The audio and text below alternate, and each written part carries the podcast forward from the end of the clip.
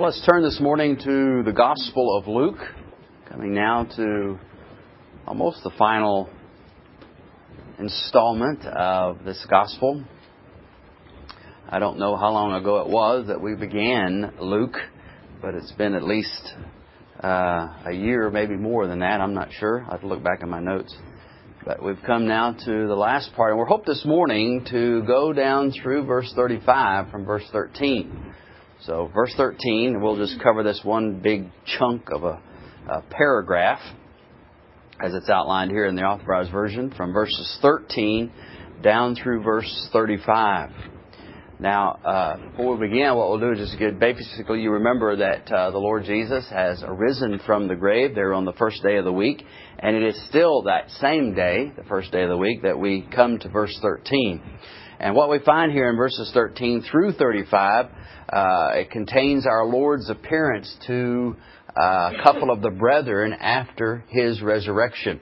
And uh, these events and these and this uh, this passage are summed up very aptly there in Mark's Gospel, very briefly, in chapter 16 and verse 12 and 13. It says, After that he appeared in another form unto two of them as they walked and went into the country. And they went and told it unto the residue, neither believed they them. That's all Mark has to say in regards to all that takes place from verses 13 down through verse 35. So this morning we want to see Luke's account of this. Again, we're not saying any of this is wrong, all of this was, or any of this is contradictory. It's just that each gospel writer certainly sees things a little differently and shows us a different view, or perhaps fulfills some areas that uh, we do not see in the other gospels. This is not a problem.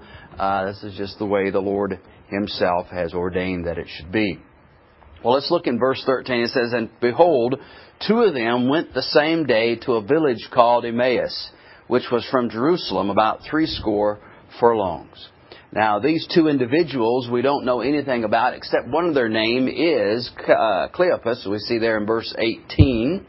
Uh, also in verse 33, we know that it's not one of the other uh, part of the 11 disciples, because it says here that that's who they gathered themselves unto when they came to Jerusalem. So it's neither of them. So who these two particular individuals are, we do not know. They obviously were followers of the Lord. They knew something of what had taken place, just didn't understand it all. And that will pretty be, be pretty much the theme of this section that we're looking at. But the point is that they're on their way to um, a little village called Emmaus, which is about, we see here, it's uh, verse uh, 13, three score furlongs, which is roughly eight miles. It's a little bit under eight miles.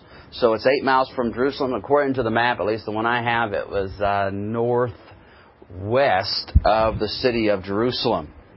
Now, in verse 14, we see, and they talked together of all the things which had happened.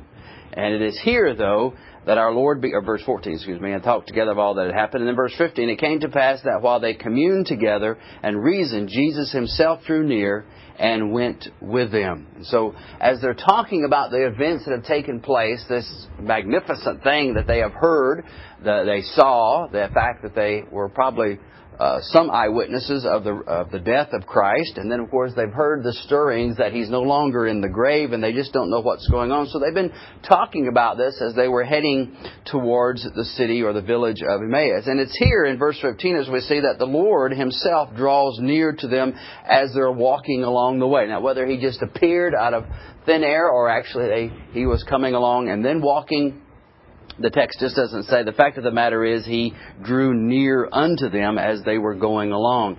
And notice in verse 16, though, they're unaware of who this is. But their eyes were holden that they should not know him. So as he came up along alongside them, they didn't recognize him. They didn't know who it was that was with them. They didn't understand who this was. Now, he was hidden from their understanding, just who he was. Now, how did this take place? Was it because of unbelief? Or was it something of God directly influencing their minds so that they could not see and understand who this was? Well, we're not told directly. The fact of the matter is, it just says there in verse 16, their eyes were holden. I'm sure unbelief had some part in play in this because we again see something of the theme of this throughout this section that we'll be looking at. And then notice verse 17. Uh, he said unto them, that is, the stranger who had come up alongside them, What manner of communications are these that ye have one to another, that ye walk and are sad? And so as they are walking along, the Lord here notices that they're not happy and they, He hears what they've been talking about. And of course, He knows what they're talking about. He knows the reason of their sadness. But of course, He is trying to draw this out of them. And notice the answer there in verse 18. And this is the answer of Cleopas. And one of them, whose name was Cleopas, answering said unto him, Art thou only a stranger in Jerusalem, hast not known the things which are come to pass there in these days? So we see one of them then gives an answer. It's actually a partial answer. In fact, it's not even an answer at all. It's more of an astonishment. Here, this man who apparently was of the area because uh, he is walking out there with them. They're going apparently to the same city. And it's strange, they think, that you don't know what's taken place. Uh, here all this has been going on and you do not know what is going on. Well, in reality, little do they know that this was the Lord Himself and He was very aware of what had taken place in the last few days in relationship to what was going on. He was the one who was crucified. He was the one who was buried. He was the one who arose from the dead. And here again, something of the silliness then we see of unbelief here in verse 18, isn't it? What? Are you a stranger here? You don't know what's going on? Well, notice verse 19. And he said unto them, What things? And they said unto him, Concerning Jesus of Nazareth which was a prophet, mighty in deed and word before God and all the people, and how the chief priests and our rulers delivered him to be crucified or to be condemned to death and have crucified him. But we trusted that it had been he which should have redeemed Israel. And beside all this, today is the third day since these things were done. Yea, and certain women also of our company made us astonished, which were early at the sepulchre. When they found not his body, they came saying that they had also seen a vision of angels which said that he was alive. And certain of them which were with us went to the sepulchre and found it even as the women, so even as the women had said, but him they saw not. Well, again, beginning there in verse 19, he plays, as it were, we'd say dumb, but really, he does know what is going on. He is simply trying to draw out their understanding of the things that have taken place. You notice their answer as we see there in verse 19 when he says, Well, what things that took place? And again, they're probably even more astonished. What do you mean, what things? But what we do see is that they give forth here, they recall some of the events that have taken place during these last few days. And they mention these things very plainly. How the chief priests, there in verse 20, uh, and our rulers delivered him to be condemned to death and have crucified him. They were aware of this. Then they were also aware that he wasn't in the tomb, that some of the ladies had come and saw the, that there was nothing there. And that even two of our brethren, you notice, two of the other disciples had actually went to the tomb because they didn't believe it. And so when they saw the empty tomb, they are now aware that, hey, he's not there. We just don't understand all of this. And it is speaking of who in verse 19. He says here, concerning Jesus of Nazareth, which was a prophet, mighty in deed and word before God and all the people. That's who they begin to speak about here in this passage. Now I want you to notice something, just sort of a quick application, and we'll get to that in a little bit. But notice they are aware of the bare facts of what took place, aren't they? Just like many today.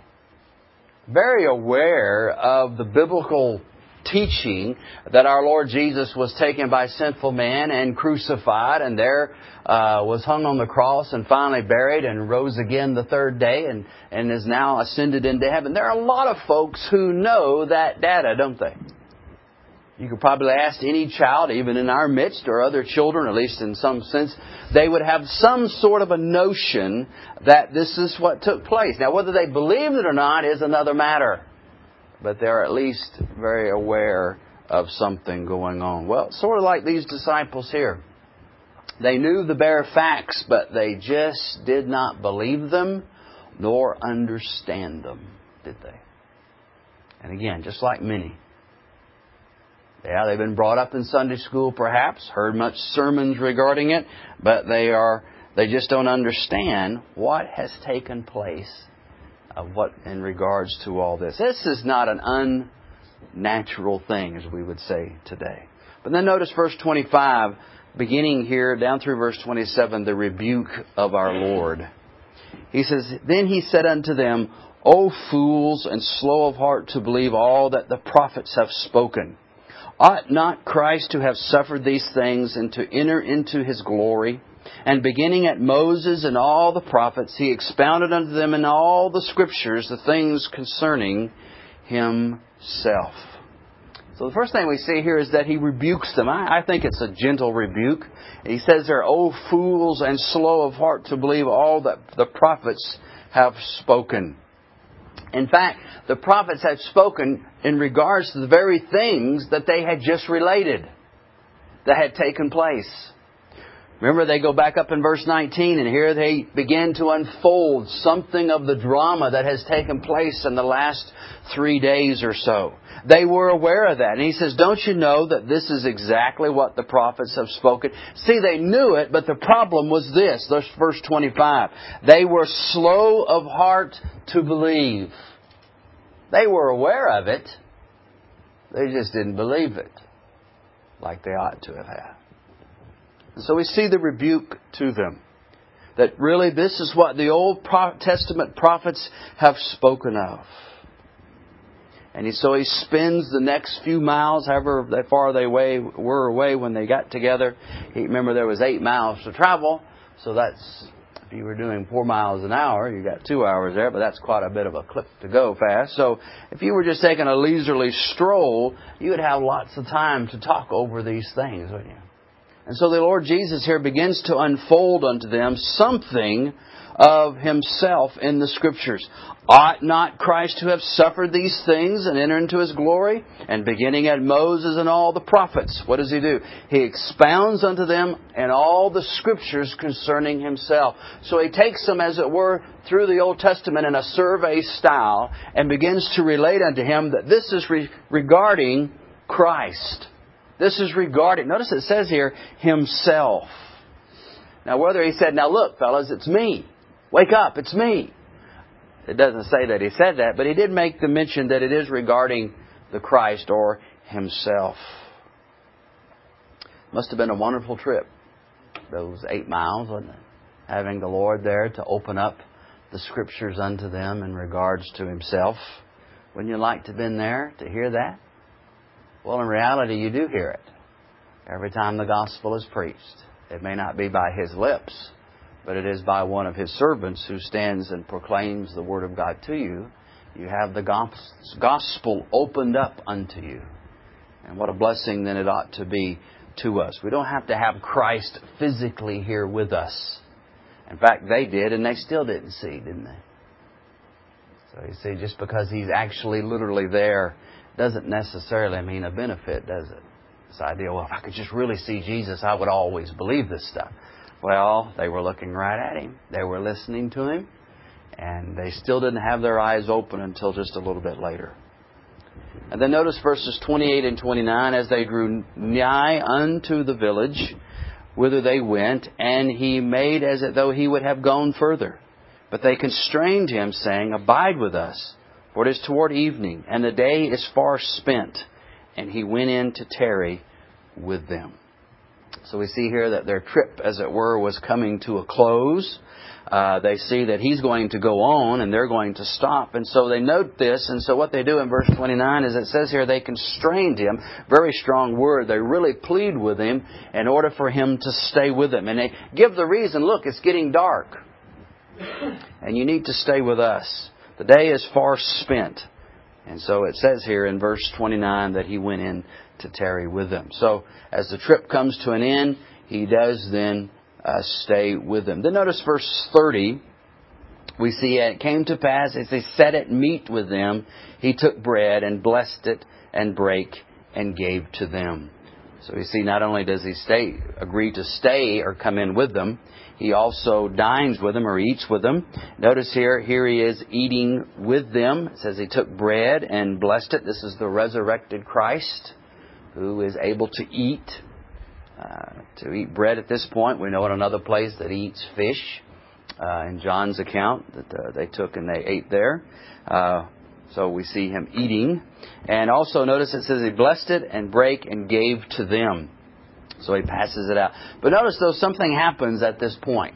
And it wasn't necessarily because of the bread or him breaking it. This is obviously because of his will in discern, uh, causing them to be discerning here in verse 31.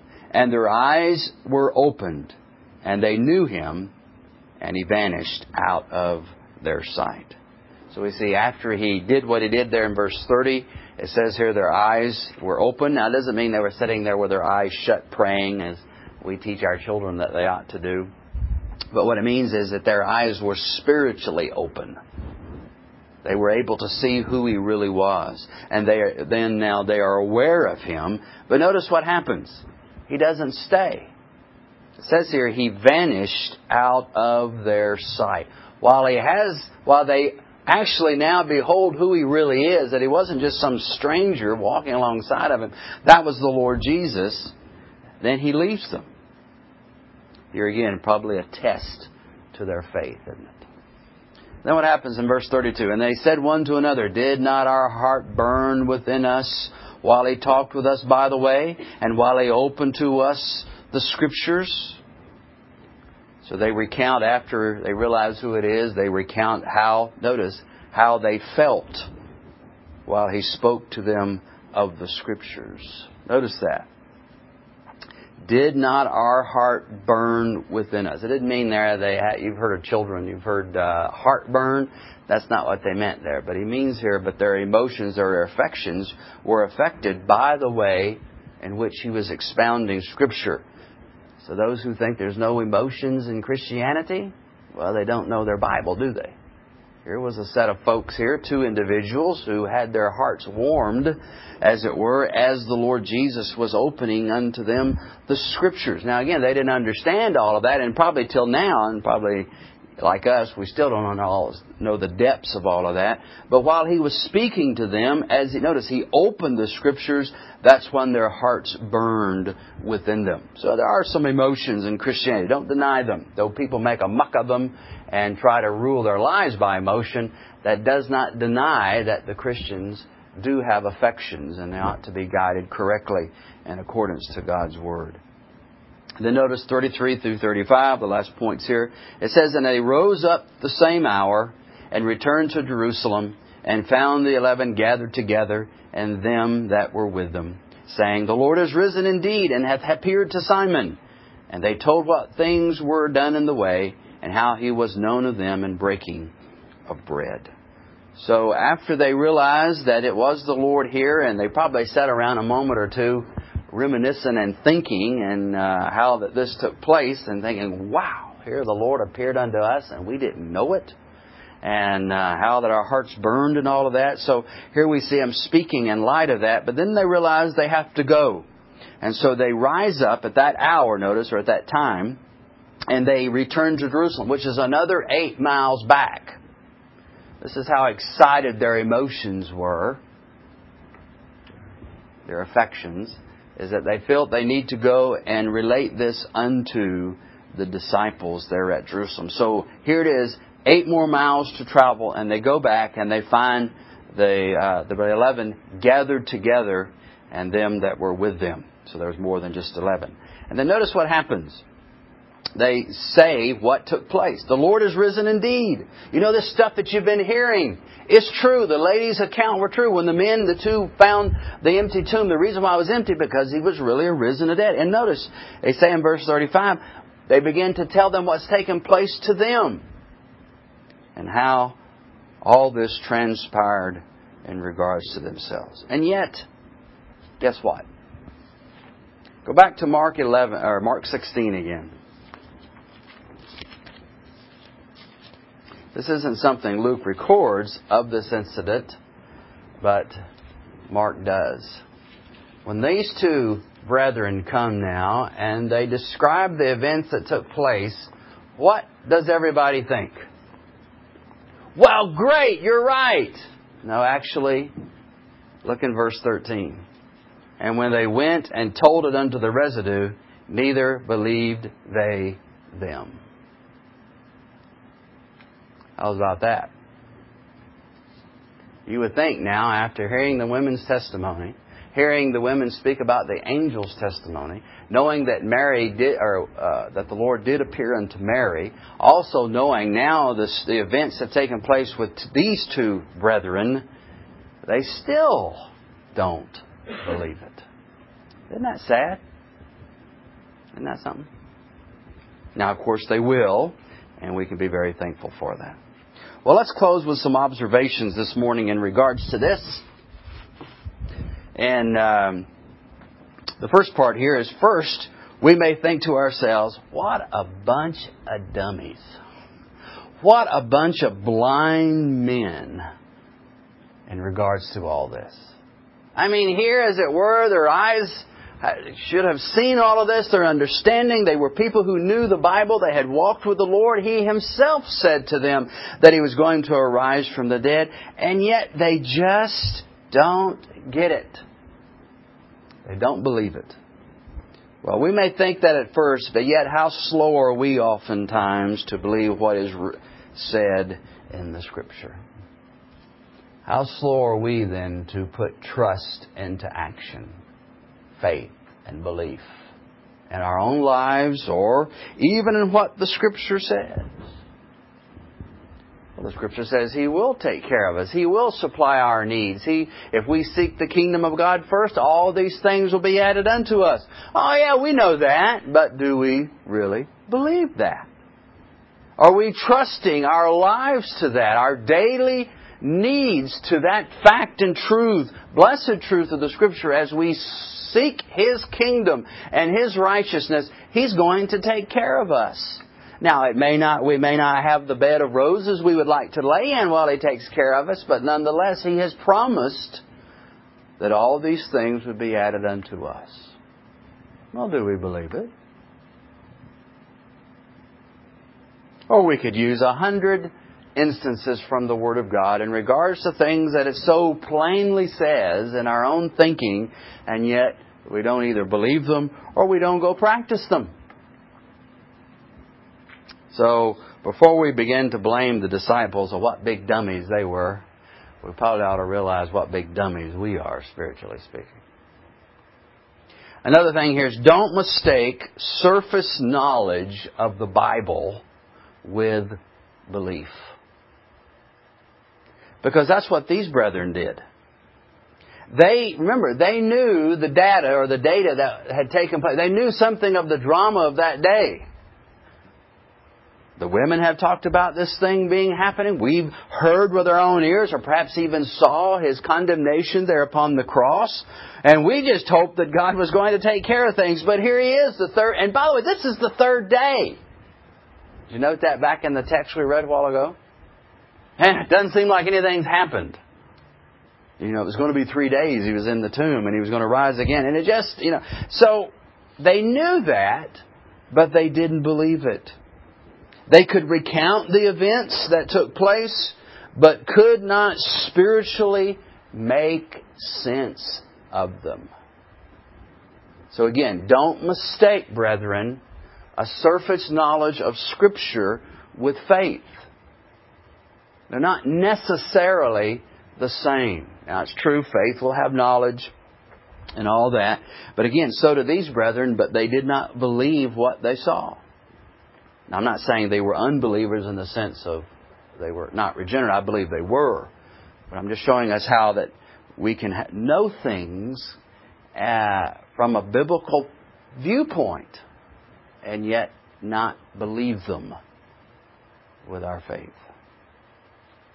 And saying all that then, so you don't get too nervous here, weak faith and weak understanding is still saving faith and saving knowledge. Can't we be thankful for that? Aren't you glad here that even though, as we saw in Mark 16, verse 13, that when they were told all of the great news once again about the resurrection of Jesus Christ, they didn't believe it? Or were they not still His disciples? Did they not still love Him? But their faith was weak, and their knowledge certainly was not what it ought to be, but yet they still possessed saving faith and saving knowledge. Aren't you glad? Aren't you glad it is that that saving faith and saving knowledge isn't somehow measured in the Word of God that we have to go down so deep and believe so much in order to be saved? Isn't that a thankful thing? Again, we're not giving excuse here to anyone to try to believe as little as they can in order to be saved. We think we ought to believe as much as we can and know as much as we can. But still, saving faith and weak faith can go along together. There is weak faith, there is strong faith, and there's all kind of faith in between, but it is still saving faith. And brethren, if we have saving faith, all our sins are pardoned, and we have a righteousness that is imputed to us that is not our own. So it's not the depth or the measure of faith that saves and justifies a sinner, but it is faith. Therefore, being justified by faith does he ever qualify that? How much? How deep? How vast? He doesn't, does he? Now again, we're not saying there aren't things you have to believe in order to be saved. We're not saying that at all. All I'm saying is we need to take comfort here that even the weakest of faith, if it is saving faith, is still salvation. The third thing we can learn from this passage of what our Lord said is that we see here that He is the sum and the substance of Scripture. Notice in verse uh, 27, and beginning at Moses and all the prophets, He expounded unto them in all the Scriptures things concerning Himself. So He was able to go to certain passages and He would say, hey, that's me. He would go to this passage and say, hey, that's me. He would take them, for instance, as Isaiah. I'm sure Isaiah 53. That's me. Psalm 22. That's me. Other passages that dealt with the death of Christ. Zechariah. That's me. The Old Testament uh, uh, priesthood and the uh, offerings, and we find that we've been reading about in Leviticus. That's me. So the sum and substance of the Scripture is Jesus Christ and Him crucified. Jesus told the, the Pharisees, Search the Scripture, for in them you think you have eternal life, and they are they which testify of me. Another thing we can see this morning, number four, is that all spiritual understanding is not according to worldly wisdom, but it is according to God. In John chapter 3, verse 37, the scripture, oh, there is no 37, or 27, excuse me. Uh, John answered and said, A man can receive nothing except it be given him from heaven. So the only way we can spiritually understand, the only way our eyes can really be opened to the spiritual realities of grace and salvation of the Bible itself is by God revealing it to us. James tells us, Every good gift and every perfect gift is from above and cometh down from the Father of lights. So where does the gift of knowledge, where does the gift of faith come from? It comes from God. In the Gospel of Matthew, chapter 11, very plain here.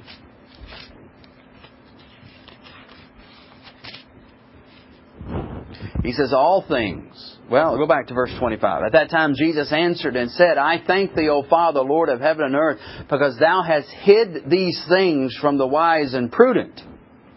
So the Lord here hides things from smart people, and he reveals it to the babes. Notice in verse 25. Even so, here's the will of it. Father, for so it seemed good in thy sight. All things are delivered unto me of my Father, and no man knoweth the Son but the Father. Neither knoweth any man the Father save the Son, and he to whomsoever the Son will reveal him. So, brethren, if we are able to believe the gospel this morning and hold fast our confidence in that, it is only because we see this, believe this, understand this savingly, because it was given to us from above. It lies not in the natural man to know spiritual wonders. It lies not even within the spiritual man, the saved person, to know things apart from the revelation of Christ. How do I say that? Why do I say that? Did we not see this this morning in the text? Verses 13 through 35. They didn't know who he was, they were walking with, did they? So how thankful then we are, we, we ought to be to the teaching ministry of God in our hearts. That's why we believe that Jesus is prophet, priest, and king. He's our prophet to reveal the truths of God to us. And we'll not know them any other way. All our Bible study will just be just that Bible study if God does not impart spiritual understanding to us. Another thing we can note here notice the love and the patience of our Lord towards his unbelieving disciple. Now, unbelieving not in a saving sense, but in the sense of it being weak and blind here at this point. Notice the love and the patience here. He spends at least eight miles talking to them about something they have, should have already known. Notice that again in verse 26. Oh no, verse 25. O fool, slow of heart to believe all that the prophets have spoken. And yes, he rebukes them, but then he kindly and graciously begins to open up the scriptures to them. He should have just said, hmm, if you didn't know this by now, you'll never get it. And then just walk on. But he didn't, did he? He stayed with them. He communed with them. He even ate with them. And then he left. So, we need to see then something of the love and the patience of our Lord even towards us. Don't you believe things now that you didn't believe just two years ago, three years ago, four years ago? Why is that? It's Not because you got such a smart pastor. It's because of God. God is the one who has revealed these things to us. And God is very patient with us. And then lastly, all of us here this morning, preacher on down to the pew, we all need further instruction in the great truths of the gospel. Brethren, if these men who walked with the Lord three years couldn't get it, I don't think we've got it all, do you? So, well, we've got the Bible. Yes, we do. So did they and yet they didn't see it all. So let's not sit here and think to ourselves, yeah, boy, you don't know how much I've grown. You don't know how much knowledge I got between my ears. Yeah, well, it's not enough, I assure you. Whatever it may be, we can always improve upon the spiritual um, teachings from the Word of God. And as I was talking yesterday to one of the brethren, we may know a lot, but then how much of that do we obey? I think we have a lot more knowledge than we obey. Now, in some sense, that's the way it's supposed to be. Because how would you know to obey something if you didn't know it to begin with? So, in one sense, there's knowledge will outstrip our walk. But it shouldn't get very far ahead of us, though, should it? And how often do we know more than we put into practice?